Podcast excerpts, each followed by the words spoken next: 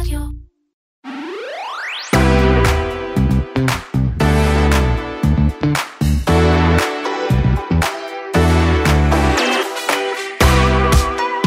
רכבים חשמליים זו בעיה שכבר פתורה. משאיות חשמליות זה אתגר יותר גדול. היום ראיון שהבאתי מלונדון עם אשר בנט, האח של, על Tevva Electric Trucks, חברת המשאיות החשמליות שלו, ואיך מתמודדים עם האתגרים המאוד מעניינים בתחום הזה. אתם מאזינים לקוקיז, פודקאסט הטכנולוגיה וההייטק של כלכליסט. אני שירלי זינגר. אני עומר כביר, מתחילים. עומר,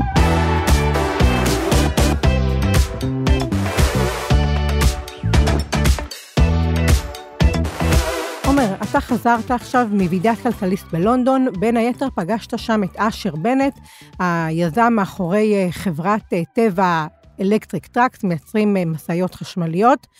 בוא תספר לנו על זה קצת. כן, מכוניות חשמליות, אני חושב בגדול זה בעיה שכבר פתרו בוודאי את כל האתגרים הטכנולוגיים שלה, יש עוד אולי אתגרים לוגיסטיים, האתגרים הטכנולוגיים נפתרו, וזה כבר נכנס די מהר למיינסטרים. משאיות חשמליות זה עכשיו האתגר הבא, יש שם אתגרים קצת שונים, כי זה כלי רכב יותר גדולים, כי צריך נסיעה לאורך יותר זמן, ובאמת אשר בנט, אה, שהחברה שלו כבר עכשיו ממש עומדת להיכנס לייצור המוני של המשאיות שם, פתר את הבעיה הזאת בצורה די מוצלחת, ובואי נאזין לשיחה שהקלטתי איתו בוועידת הכלכליסט בלונדון, ונשמע איך הם מתמודדים עם האתגרים האלה. הנה השיחה. אנחנו כאן עם אשר בנט, מייסד ומנכ"ל Tevva Electric Trucks, חברה לונדונית שפותרת את ה... בעיה המאוד אה, משמעותית ומאוד חשובה גם של משאיות חשמליות. עכשיו אשר, אה, אנחנו יודעים שמכוניות חשמליות, אה, אפשר להגיד שזו בעיה שכבר נפתרה, כבר נכנס למיינסטרים, יש לנו טסלות, נכנסות הרבה, בישראל במיוחד עכשיו נכנסות הרבה יצרניות סיניות שמושכות את המחיר למטה, מי שרוצה לקנות מכונית חשמלית יכול. אבל משאית, שם האתגרים אחרים לגמרי מבחינת מכוניות חשמליות, נכון? בדיוק. תודה, עומר, דרך אגב. הרעיון הוא שכל מוצר צריך להיות fit for purpose, שיעשה את מה שהוא מיועד לעשות. מכונית ממוצעת בעולם נוסעת שעה וחצי ביום, כלומר 22 וחצי שעות של אה, אפשרות לטעון, יש לה כבר מאות קילומטרים טווח, וזה מה שמכונית צריכה לעשות. ולכן אנחנו רואים אה, הרבה מגוון של מכוניות, כי הפתרון עובד יפה מאוד. משאית נועדת לנסוע שמונה, עשר שעות ביום, היסוס עבודה. עכשיו, צריך להבין שכמות האנרגיה שנדרשת לעשות את העשר שעות העבודה משתנה מאוד ליום ליום, אפילו על אותו טווח, אם אני עולה תעליות לירושלים או לא, אם המשקל מלא במשאית או שהכבודה היא קלה, נהג טוב, טמפרטורה חיצונית ועוד הרבה פרמטרים. אתה צריך משאית שיכולה לעשות תמיד את העבודה. אז אחד הפתרונות זה לכאורה, בוא נשים הרבה יותר בטריה במשאית. הבעיה שזה אוכל הרבה לתוך המשקל המיועד לכבודה. בנוסף, מטען שיטען בטריה כל כך גדולה תעלה יותר מהמשאית. Yeah. אז זה לא ממש פתרון אידיאלי. אתה יכול לבנות משאית עם בטריה בגודל סביר, אבל ישתמשו בו לטווחים קצרים. אבל הפתרון ما... שלכם, אני חושב, מגיע דווקא בכלל מחיל הים הישראלי. נכון? אז אה, אתה יודע, כמו כולן, התחלנו את השירות שלי, הייתי, זכיתי להיות אה, קצין בצוללות, והצוללת שלי הייתה הרכב החשמלי הראשונה שלי. כל התחתית של הצוללת זה בנק גדול של בטריות, מניע מנוע חשמלי, ומפעם לפעם היינו מוצאים סנורקל מחוץ למים, להכניס אוויר כדי להפעיל גנרטורים של דיזל. היה אחלה חינוך לעולם של רכב חשמלי וגם הרבה מהעקרונות של איך, הרי יצאנו לשבועות, איך להפעיל רכב חשמלי לטווחים ארוכים יותר. אז אנחנו אומרים שבואו נשים בטריה בגודל בינוני במשאית, נטען אותו כל לילה, זה יספיק לכמעט כל יום עבודה, אבל מפעם לפעם שזה לא יספיק, נפעיל עוד מערכת אנרגיה שנייה, אז במקרה שלנו זה פיול סל, תאי דלק מימני, ו... אנחנו מסירים את הדאגה מהמפעילים ומהנהג שהם תמיד יסיימו את יום העבודה. אבל יוצרים בעיה חדשה, כביכול, שהרי אה, תאי דלק נחשבים מאוד יקרים לתפעול, להפעלה, נכון? הם יקרים לרכישה ויקרים לתפעול. אבל אנחנו פותרים את זה, בגלל שזה לא המקור האנרגיה המרכזי של המשאית, שזה תמיד הבטריה ורשת החשמל, אז אנחנו יכולים לשים תא דלק קטן, כלומר יותר זול. ובגלל, ובגלל זה גם את המימן שאנחנו אוגרים במשאית, שהוא כרגע אכן יקר, ואנחנו משתמשים במה שנקרא מימן ירוק, זה לא כל כך משנה, כי אנחנו כמעט ולא משתמשים בזה, רק מפעם לפעם, ולכן, אז מה אם זה יקר? בעצם זה, זה גורם למשאית לנסוע הרבה יותר קילומטרים, כי אתה לא דואג אה, להיתקע. כל קילומטר שאתה נוסע על חשמל הרבה יותר זול מעל על, על, על סולר, וככה אתה בעצם חוסך הרבה כסף. ספר קצת על החברה שלכם, איך אתם מבחינת התפעול, באיזה מצב אתם עכשיו, כמה משאיות יש לכם, אה, מי הלקוחות שלכם? אה, פיתוח אה, משאיות חשמליות לא פשוט, אולי הייתי אפילו קצת נאיבי שהקמתי את החברה, טוב שהייתי נאיבי. מתי הקמת אותה? לפני שמונה שנים. שמונה שנים, ומתי המשאית הראשונה עלתה על הכביש? לפני שבע שנים, אבל זה היה אב הטיפוס שלנו. הוא נסע תקופה ארוכה, ואז בנינו משאית ראשונה לחברת השילוח הענקית UPS, מסרנו את זה להם, ניסיוני, משאית אה, שעברה את כל הבדיקות, היא הייתה משאית אה, מוצר על הכביש שלהם, הם השתמשו בו כמעט שנה וחצי יום-יום. למדנו את הלקחים מזה, ואז אה, בנינו בשבילם סדרה יותר רצינית של משאיות, שהם נוסעים יום-יום כבר שנתיים וחצי, ועכשיו אנחנו עשינו די גידול ומהפכה בשנה וחצי האחרונות. גייסנו הרבה כסף ועברנו עכשיו לדור השלישי של המשאיות, שהם, אה, אנחנו מתחילים לייצר אותם סדרתי לקראת אמצע השנה, ואנחנו גם גדלנו לטכנולוגיות נוספות מנוע חדש, הרבה דברים חדשים, וגם משאיות יותר גדולות מה, ממה שעשינו בדור השני. מה היקף הייצור שאתם צופים? הקו ייצור שאנחנו בונים, היכולת שלו זה לשלושת אלפים משאיות בשנה. אה, השנה זה לא יהיה, אנחנו רק מתחילים לקראת סוף הש... אה, אה, המשך השנה ו... וזה יהיה רמפאק איטי, אז אני מקווה שיהיה כמה מאות. והשנה הבאה באלפים, וממשיכים משם. אנחנו נבנה עוד קווי ייצור במקומות שונים בעולם, זה לא, זה לא נושא שאנחנו מדגישים, אבל השיטת ייצור שלנו דורשת השקעה של כמה עשרות מיליונים לקו ייצור ולא מיליארד, וזה מאוד משנה. באמת? אז אה, איך, איך כל כך נמוך לקו ייצור של טכנולוגיה שהיא חדשה ומורכבת? יש לנו כמה אמצעים מאוד יעילים, אבל אנחנו משאירים את העבודה של מה שנקרא high capex, של אה, ייצור דברים ממתכת וצביעה שלהם. welding ועוד כל מיני דברים כאלה, עושים את זה מחוץ למפעל, רוכשים את זה כמוצר, ואנחנו מת, מתעסקים ב-high value, בייצור הבטריה, בייצור מערכת הנעה, בייצור ה-range extender, ייצור כל מערכות ה control ובקרה והתוכנה. אתם מייצרים בעיקר את ה-IP שלכם בעצם, זה אתם מייצרים בעצמכם את ה-IP. כן, וגם את החלקים. ודבר שהוא לא IP אתם רוכשים ומרכיבים אצלכם במפעל. כן, כל רכב זה, אתה יודע. לא הרבה יצרנים מייצרים צמיגים, גם אנחנו לא, כן. ו- ומכאן עד לדברים החשובים, אז הבנת את הרעיון. מי הלקוחות שלכם? הלקוחות שלנו זה ציים גדולים שמפעילים משאיות במשקלים שלנו, שזה משקלי הביניים, ובדרך כלל שהמשאיות עושים יום עבודה ארוך מאוד, אבל גם חוזרים לאחד הבסיסים שלהם. כי אנחנו לא בונים ולא מאמינים בטעינה ציבורית לעולם המשאיות. כן.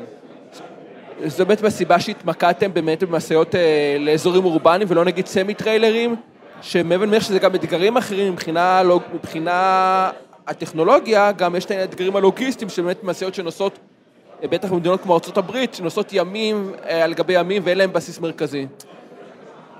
לנו אין שום בעיה לבנות משאית של 40 טון שנוסעת אה, אלפי קילומטרים. וואלה.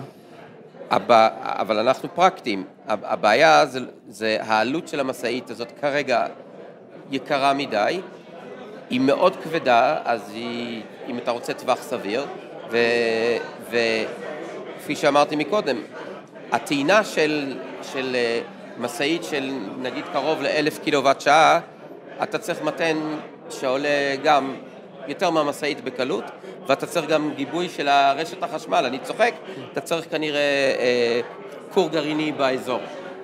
זה עוד לא פתרון, וזה צריך להיות בכל מקום שהמשאית תיסע אליו. אז לבנות המשאית זה לא הבעיה, אבל צריך לבנות משאית שהוא... צריך תשתית לוגיסטית אדירה מסביבה שעוד לא שם. ומשאיות, אפשר לקרוא אולי משאיות אורבניות, התשתיות הלוגיסטיות כבר שם, או שאפשר להתמודד אותן בקלות? אנחנו לא בונים, קודם כל אנחנו מאמינים שהפתרון של השילוב בין מימן לחשמל הוא הפתרון שעם הזמן יגיע למשאיות הגדולות האלה, אבל זה בדיוק המחסור בתשתיות. אנחנו לא מאמינים בתשתיות ציבוריות. אני לא חושב שמשאית באמצע היום יראה, וואו, המטען החשמלי שלי נמוך, בוא, נרד מהמסלול חלוקה שלי, נחפש מטען ציבורי, נקווה שהוא לא חסום על ידי איזה רכב בנזין סתמי, ונשב שם אה, שלושת רבעי שעה ונטען. זה לא עובד בעולם של משאיות. זה גם פוגע ביעילות של המשאית. עכשיו שלושת רבעי שעה מושבתת, זה לא כמו לתדלק שאתה מתדלק עשר דקות. בדיוק. אז אנחנו לא רוצים לשנות את היעילות של יום עבודה. הכסף שהמפעילים של עולם המשאיות זה שהמשאית נוסעת, לא יושבת וטוען. אנחנו טוענים אותו בלילה, במתן איטי דרך אגב, כי אנחנו לא ממהרים. וגם שומר על סוללה לאורך זמן. שומר על סוללה, הוא, לא, אה, אה, הוא יותר מתאים לבעיות של הגריד החשמל, ויוצאים בבוקר אה, ליום עבודה שלם. ויש גם יתרון משמעותי נוסף, שמאוד מוריד את הזיהום אוויר בתוך הערים. משאיות מזהם משמעותי, אתה עובר למשאית חשמלית, הורדת משמעותית את הזיהום בתוך העיר. מה שיפה ביתרונות של המשאיות שלנו, זה בהחלט אוויר נקי, זה בהחלט מוריד את גזי החממה, וגם אה, אנחנו רואים שיש אה, מגבלות אנרגיה בעולם, אז זה גם פותר את הבעיה הזאת, אה, שלא צריך לקנות את האנרגיה ממקומות שעושה בעיות. יש רק שאלה אחת לסיום, מתי תביאו את המסעות האלה לישראל? אני מבין שיש לך קצת קשרים בצמרת השלטון הישראלי, אתה לא יכול ככה לדבר עם הקשרים שלך שם, שישנו רגולציות, יעזרו לך להכניס את המסעות האלה לישראל? במשפחה שלי אנחנו לא מפעילים קשרים, סוף פסוק. איזה כיף. זה היה כמובן בבדיחה, כן, לא מצפה שכמובן... ברור, ברור. לא ברור, אבל זה, פותר את הבעיה הזו. אה, תושבי ישראל מגיע להם גם אוויר נקי. אנחנו כרגע מפוקסים על אירופה ואז מעבר לצפון אמריקה, ומתחילים לדבר על ישראל כעוד שוק, למה לא? נקווה בקרוב לראות משאיות של טבע בישראל, יש לנו כבר סנדלי טבע, חסק משאיות. תודה רבה, אשר. תודה רבה, עומר. טוב, זה הרעיון. אה, מחשבות, שירלי? אה, קודם כל, זה היה מאוד מעניין, ובאמת אה, לא מובן מאליו, אני חושבת, פתאום כל האתגרים שקשורים במשאיות. אני באופן אישי התלהבתי. וגם כמובן, ישר חשבתי פה על החצר האחורית שלנו, למשל, יש מקומות בישראל כבר הקדימו, אני חושבת, היו הראשונים, חיפה, שבה למשל יש אזור שלם בעיר שאסור לרכבי דיזל להיכנס, ואני זוכרת שבזמנו חשבתי, מה קורה, איך יביאו להם משלוחים, איך פה, איך שם. אה, נשמע שהמשאיות החשמליות זה פתרון אידיאלי אה, למצב כזה, ואני רק מחכה שיאסרו על משאיות אה, להיכנס לאזור מגוריי במרכז תל אביב, ויאשרו רק למשאיות חשמליות, זה יהיה הרבה יותר נעים לכולם. זה יהיה הרבה יותר נעים, זה יהיה פחות זיהום אוויר, זה גם, ולא דיברנו על זה ברעיון, הרבה יותר שקט. מנועים חשמליים עושים, כמעט לא עושים רעש לעומת מנועים, אה, מנועי בעירה פנימית. אה, באמת, טוב יותר לכולם. משאיות היה אתגר מאוד משמעותי, אני שמח שהם מתקדמים עם האתגר הזה. נקווה שבאמת אה, נראה את המשאיות של בנט, האח, גם בישראל. אמן.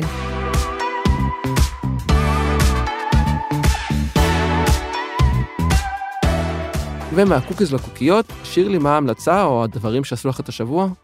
אז אני קצת אה, תקועה בעבר, אה, דו-משמעית, ואני רוצה להמליץ אה, על ספר שאני עדיין קוראת אותו, אבל כבר אני אה, מאוד אה, מחוברת אליו בפנים, זה נקרא אות מאבשלום, שכתבה נאוה מקמל עתיר.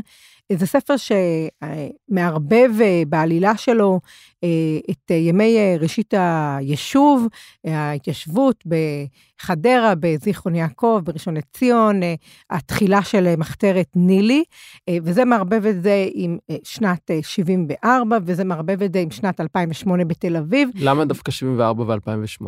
אז לא יודעת עדיין, לא, עוד, אוקיי. לא, עוד לא הגעתי לפתרון, אבל בגדול כל העלילות בסוף מתחברות בדרך טיפה מטאפיזית, אני לא אהרוס יותר מדי, כי למי שרוצה לקרוא את זה.